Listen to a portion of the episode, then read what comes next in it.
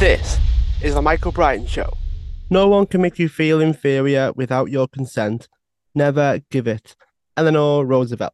Very easy to give others more influence over your life than is helpful or effective. It can happen more often than you might think.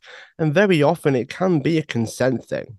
It's strange, but if you don't let them do it, if you're proactive in you increasing your own self worth and self value and how you feel about yourself, it has impacts on other people because they think that they can't change your mind or they can't influence you or they can't manipulate you.